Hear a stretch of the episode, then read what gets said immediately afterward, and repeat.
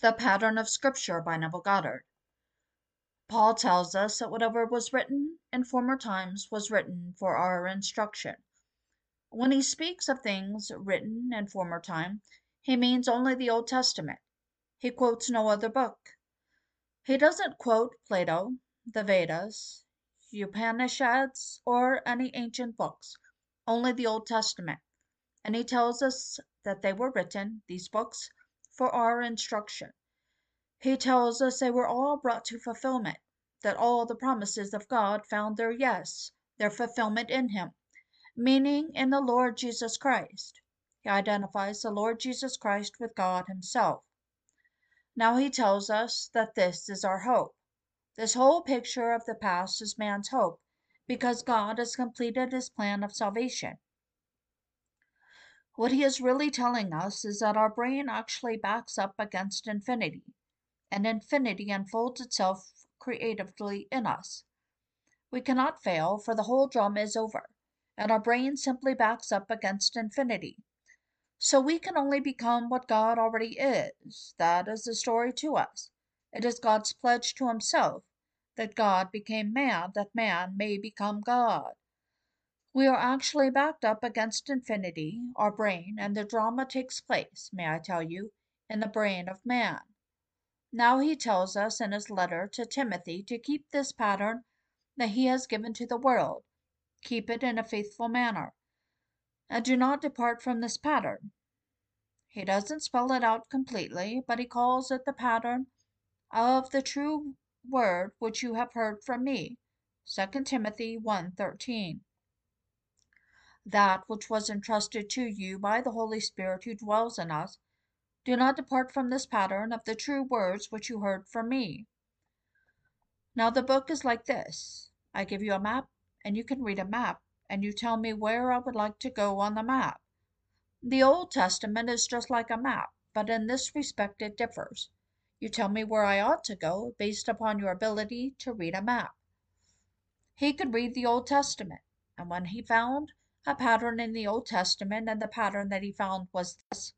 The pattern was described in the Gospel, the story of Jesus Christ. And how different was this pattern when he experienced from the pattern that someone would point out for you. How different the cubic reality of this room from an artist's depiction of it. Give an artist a piece of paper or give him a piece of canvas, and he can depict it beautifully. But how different is this cubic reality of this room when I am in it from any depiction of this room by the greatest artist in the world. So they give me a pattern. He is telling us that when you experience a pattern that I've given you, you will know it unfolds in you as God. There is nothing but God in the world.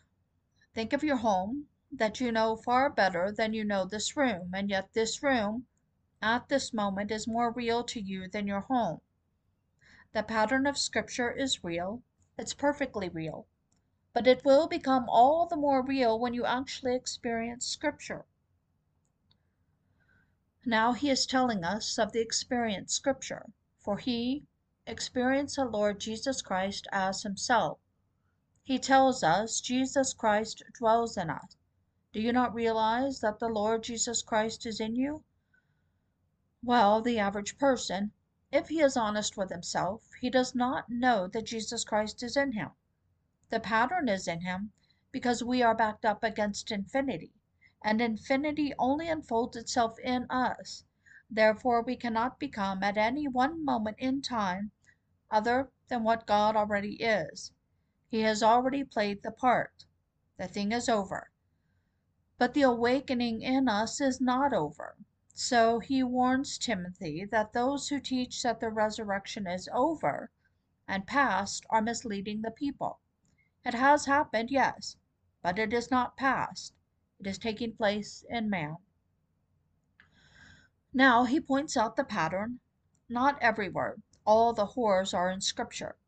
You cannot conceive of one thing in this world that is not recorded in Scripture, openly every vice, every horror, everything in the world. We think this is new. It's all in Scripture. And who actually experienced it? The Lord experienced it all. Was it not necessary, said he, that the Christ should suffer and then enter into his glory? Luke 2:26. Well, Christ in you is the one that is suffering. You have suffered. I know, I have and still am and will continue until I take off this garment that suffers. But having experienced the pattern, when I take it off now, I take it off for the last time. But it doesn't mean for one moment because I precede my brother in the taking off of the garment that I follow a different pattern, that I am better, that I am wiser, than I am anything other than what he is destined to be. For there is only one destiny to awaken as God Himself. God is buried in man, and he plays all the parts in the world, and in the end, man awakens as God Himself. So he doesn't single out the individual sections. He tells you it's a pattern. I will tell you, from my own experience, the pattern as I have experienced it in the end. I have tried to tell it. I have recorded it in words, but not all of it. Many parts I didn't feel I should put in, because you are going to experience it, and you are going to feel. When you do experience it, that it has never been experienced before. The whole thing has been experienced and brought to its climax, as told us in the Gospel, leading the individual to believe, well, he did it. No, you are going to know by your own experience that I did it. The only one who was born from above. I did it. I am born. Now there are these questions asked, and the Lord said, Can a man bear a child? Well, obviously, you say, no. Then, why then, did the Lord say, I see every man with his hands drawing himself out of himself, just like a woman in labor? Why is every face or every face turned pale? Now, in the same passage, he tells you that he is the Lord, and David is the king forever and forever. The same passage, the 30th chapter of the book of Jeremiah, Read it from the fifth verse through the ninth.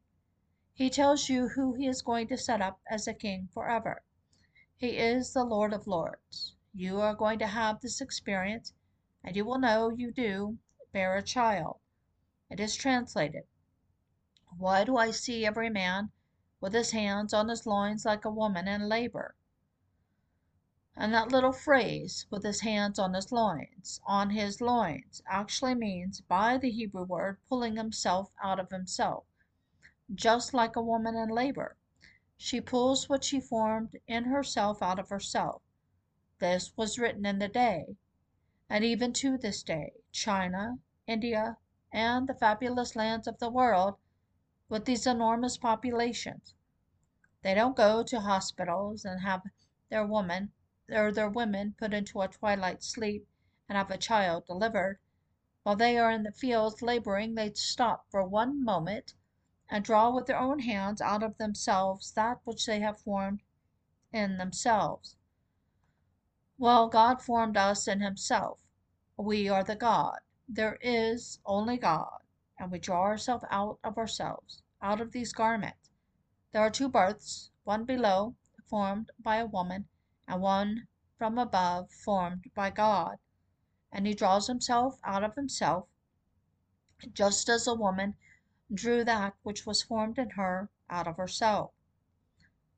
Well, when you see the thing out of which you come, it is ghastly pale. Why do I see every face so ghastly pale? The question is asked. So you draw it out of yourself. Every one is going to draw himself out of himself and he who draws himself out is the God. And no one sees the garment. The garment has been removed, as we are told in Scripture. So you ask all these questions of the pattern, and the pattern unfolds in us. But do not stop only at the pattern. We are still in the world of Caesar, and we go through hell. So while we are here, learn what he gave us as a law to cushion all the blows of the world it is a simple law, but you've got to believe it. As you believe the most incredible story in the world. How can I tell you to convince you that I have actually gone through the entire story, that is recorded in the gospel concerning Jesus Christ. When I stand before you, aging month after month, year after year, with the inevitable end, where they will take the body and put it into a furnace, but I tell you exactly what is recorded in Scripture, I have experienced. There is nothing left to be experienced. I've done it. Right up to the descent of the Holy Spirit in the bodily form of a dove. Everything happened in me, and yet here I am aging before you, and to come before you until that inevitable moment when the body has to be burned and discarded. And I leave you with only a pattern that I have gone through, and the pattern leads one to God Himself. There is nothing but God. This is a pattern that God went through. Well, he did not deny that he suffered. Is it not stated that the Christ must suffer and then enter into his glory? And then, beginning with Moses and the law and the prophets and the Psalms, he interpreted to them in all the scriptures the things concerning himself. Read this in the 24th chapter of the book of Luke, Luke 24, 26, and 27. Scripture must be fulfilled in me, he said. There is not a thing in the world that, I came to do but to fulfill my word. He is the word, and the word cannot return void. It must accomplish that which I purpose and prosper in the thing for which I sent it. Isaiah 55:11. He is called the Word of God. He comes then to fulfill his own word. So, Scripture must be fulfilled in me. Not a thing else. I may own the earth. Well, that's not fulfilling Scripture. I may become anything in this world that I desire as a man, but that's not fulfilling Scripture. Scripture has a pattern, and there's a definite pattern, and that pattern is laid out for us in the gospel, in the story of Jesus Christ. It begins with his birth, but really it begins with his resurrection. The resurrection is his birth. I know that from my own experience. We are born anew, said Peter, through the resurrection of Jesus Christ from the dead.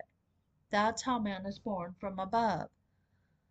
Through the resurrection, when he awakens within his skull. For that's the skull, that's the brain that is actually leaning back against infinity.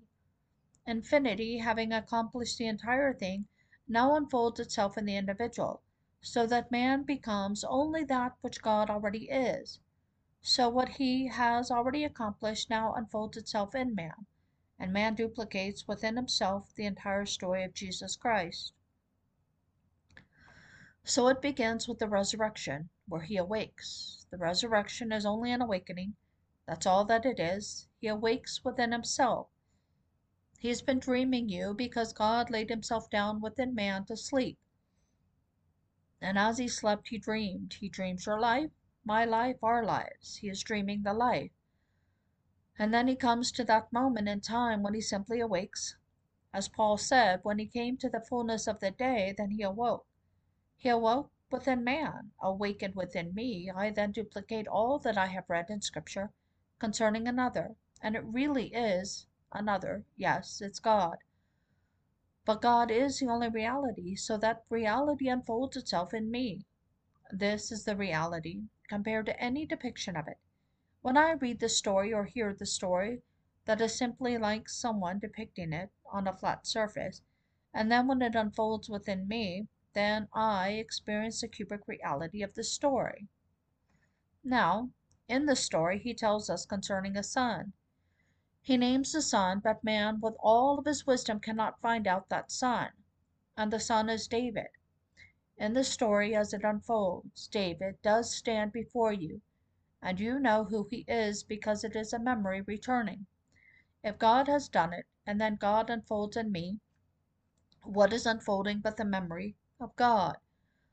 He unfolds within me. So Paul, in that statement that I quoted tonight, said, the Holy Spirit who dwells within us. Well, the Holy Spirit, we are told, is memory, for I will send you the Holy Spirit, and he will bring to your remembrance all that I have told you. John 14 26. So the Lord tells us he sends this memory. If he sends the memory of all that he has done, and the memory unfolds within me, then it is called in Scripture the Holy Spirit unfolding within me and bringing to my remembrance all that he told me, for all was foretold me not, could I foresee. But I learned how the wind would sound after these things should be. It's Edward Thomas from the New House. After it happened within me, well, that is exactly what was foretold me. But I thought it was all about another, and it wasn't about another at all. It was all about God, and it is God unfolding himself in me. And he unfolds himself in you. Everyone in the end is God, and there is nothing but God.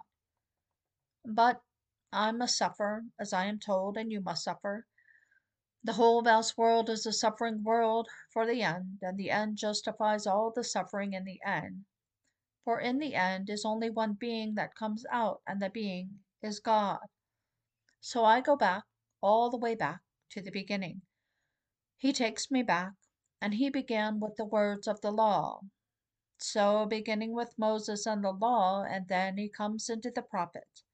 He has quoted one from the prophets. Then he comes to the Psalms. And I will tell of the decree of the Lord, said the psalmist. He said unto me, Thou art my son. Today I have begotten thee. So he took all the Psalms into consideration. He took everything from Scripture. And he said, The Scripture is all about me, for in the roll of the book it is all about me. Psalm 47. Now he brings it completely to fulfillment, to climax, and then he tells us wait, wait until you are clothed with power from above. The minute you are clothed with power from above, then he is going to unfold within you. Who? Their very one who brought it to climax. So Jesus Christ is in you, and Jesus Christ will unfold within you as you, and you are the Lord Jesus Christ, and there is no other Jesus Christ. So the whole vast world is redeemed, because it has already been redeemed by one having done it. And that one has formed the pattern. the pattern is now in man to unfold in man, as the man in whom it unfolds. And that's the story. So no one can fail.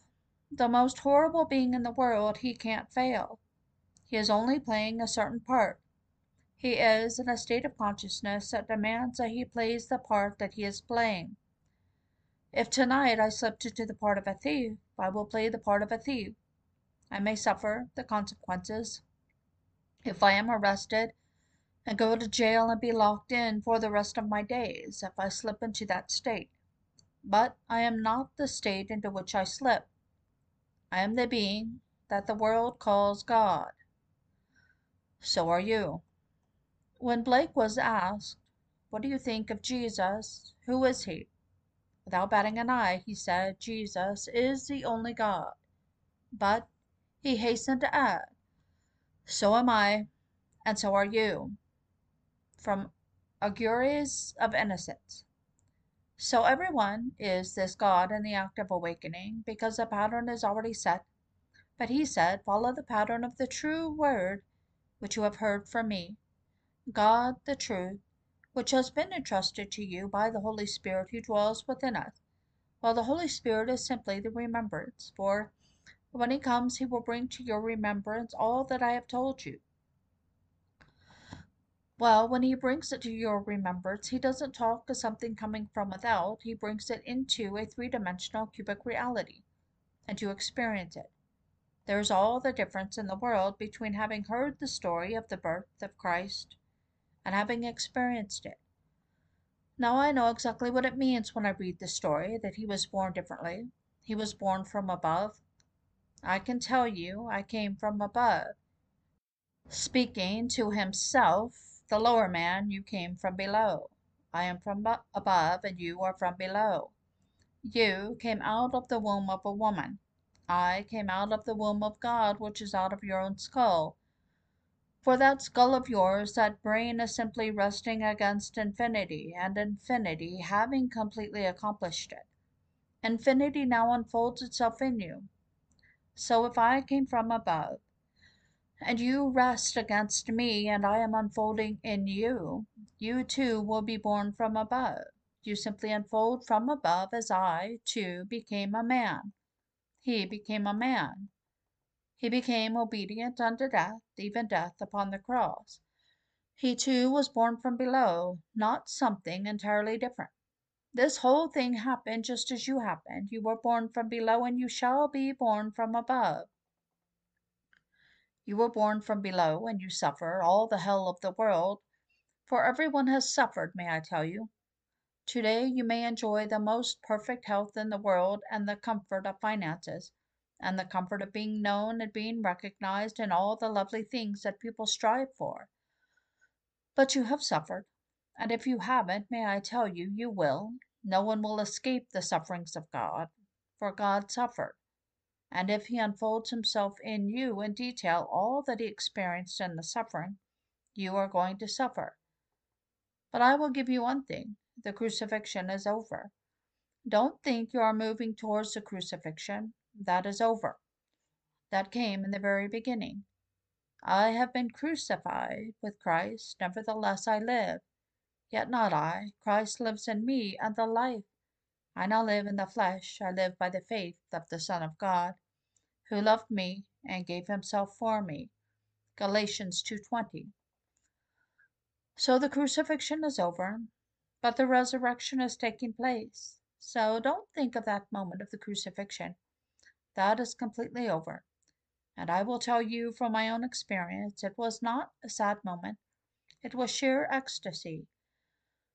It was ecstasy when I was crucified. I can't describe the thrill of the vortices on these six points of my body. Everyone will one day have a little memory of that picture because it's all over. It has already happened to all of us. I happen to remember it one night when I led this crowd towards the holy city.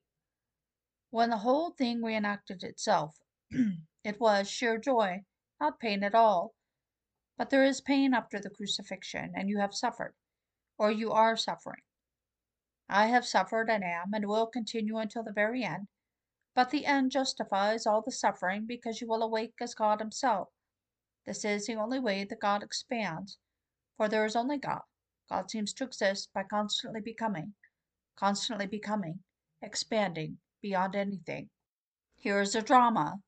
He'll write another drama, maybe a more horrible drama, for his own expansion, but when he writes it, he will take us with him, and we in the end are God. For the word God is a plural word, Elohim, one made up of others.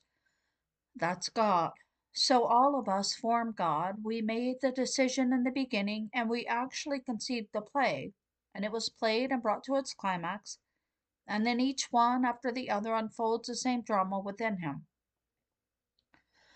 Why on earth should I look back and see that fact ghastly pale? I am a brown skinned person. I am called olive skin. I have never been accused of blue eyes and blond hair, save as a child when my hair was white. But here I am olive skinned, and yet when I came out of it, it was pale, ghastly pale like death, yet moving its head from side to side and just as you are told in Jeremiah, the 30th chapter of Jeremiah. Why has every face turned pale? And then they will all come and worship the Lord and his King David. David is mentioned all the way through, and yet until it actually happens, having been trained as all Christians have been trained, they will never see that David is a son. David does the will of the Father, and in the end, this personification of humanity stands before God, who is the Father of humanity, and sees a personification as a single being, and it is David. And then David calls you Father, and you know it. You know as though you have always known it. Therefore, it's memory returning. The only thing that is coming back is your own memory.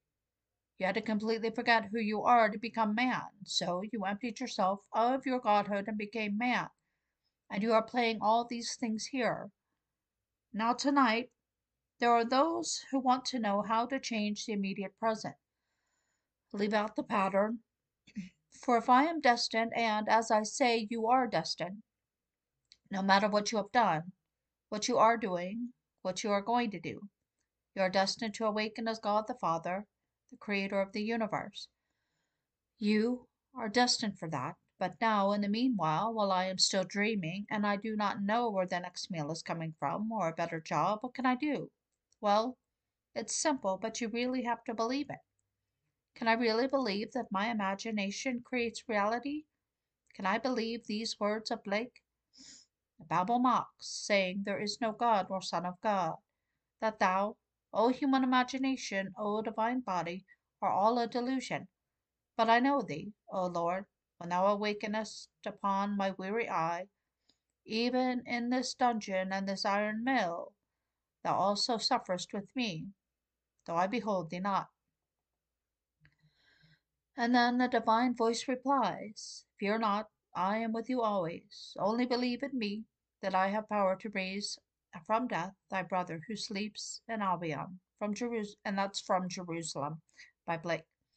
Just believe in me he equates God the Father with human imagination, and he tells now imagination, Thou sufferest with me.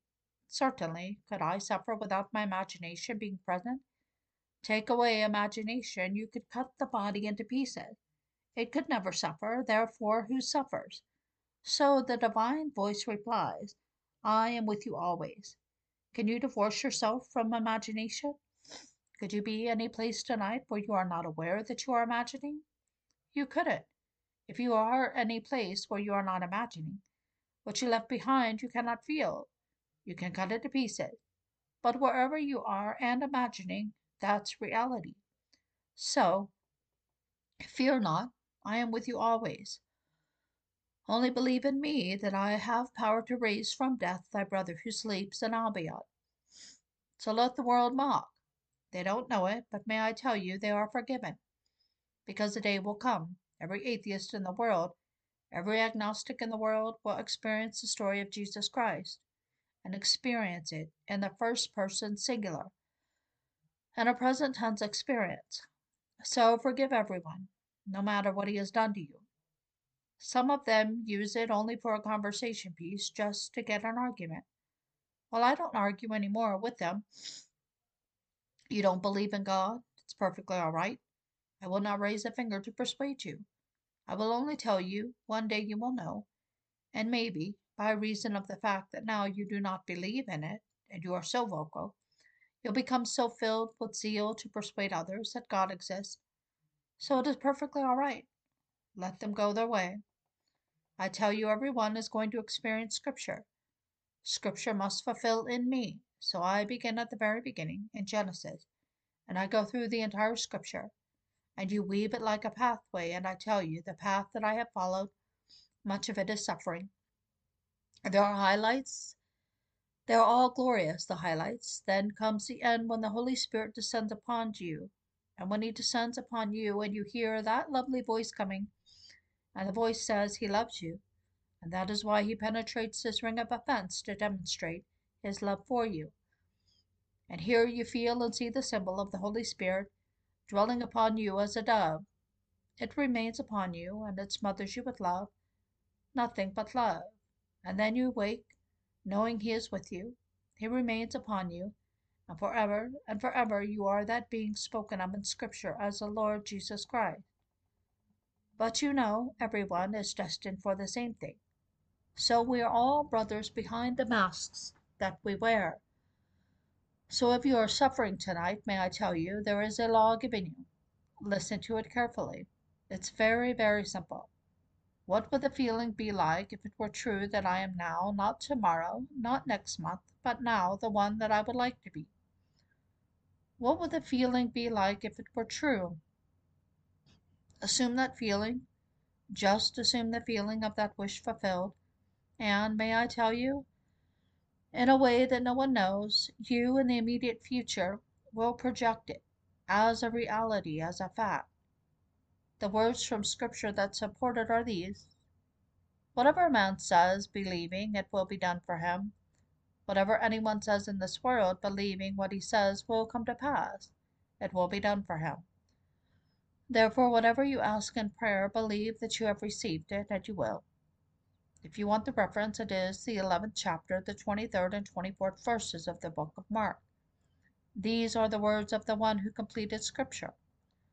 I know from my own experience that when I have actually assumed, either for myself or for another, seeming other, for in the end there is no other, we are all brothers, all one, that if I persist in that assumption and really believe it, it invariably comes to pass. I cannot tell anyone how it's going to come to pass. I only know it com- contains within itself the power and the wisdom of self expression. As I told you the story at the last lecture, what I did with my friend Freedom, it was quite simple to me just to hear him play and to put my hands on his shoulders and to thank him for the joy he gave me in that wonderful piano concerto. I did it three times in the interval of one week, and then he called to tell me the piano came back. Here the average person would not have given him one dollar for the return of that piano, for at the moment unnumbered things are stolen between the pickup and the delivery, and the truck disappeared, the contents disappeared, the driver disappeared. I have not heard from Freedom since to get the details, but he did say when he first called they had found the driver in San Luis Obispo, but he refused to give them any news concerning the truck or its contents. So they put him in jail and had to keep him there for five days before they could bring action because that's the law. But they put him in jail for five days. Now, why he confessed where the truck was, I do not know, but nevertheless he confessed, and they finally got Freedom's piano. So he has it back. I only know what I did. I do not know anything concerning the case other than what I did after he called me.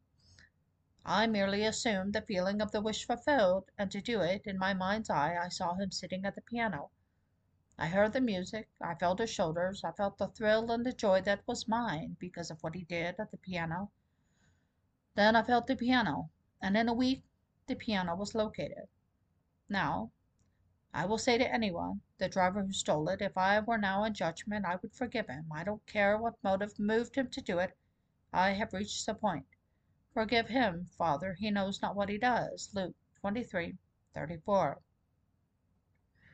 We all fall into these states the state of the thief, the state of this, the state of the other.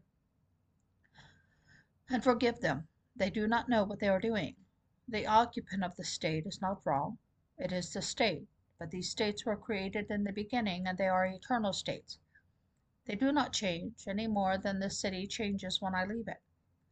The city remains when I go on, but the city remains for anyone else to enter the city.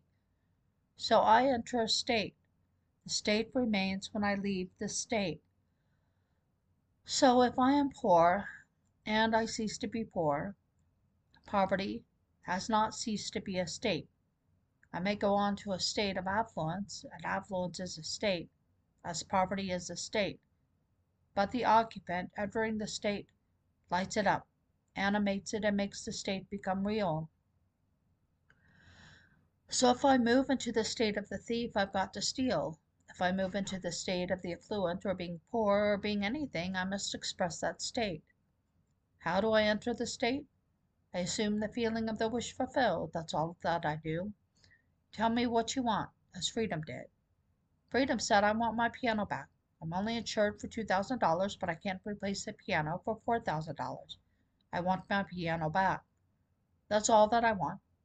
He was beside himself, too close to the problem to work for himself. So he turned to the one person in whom he had faith.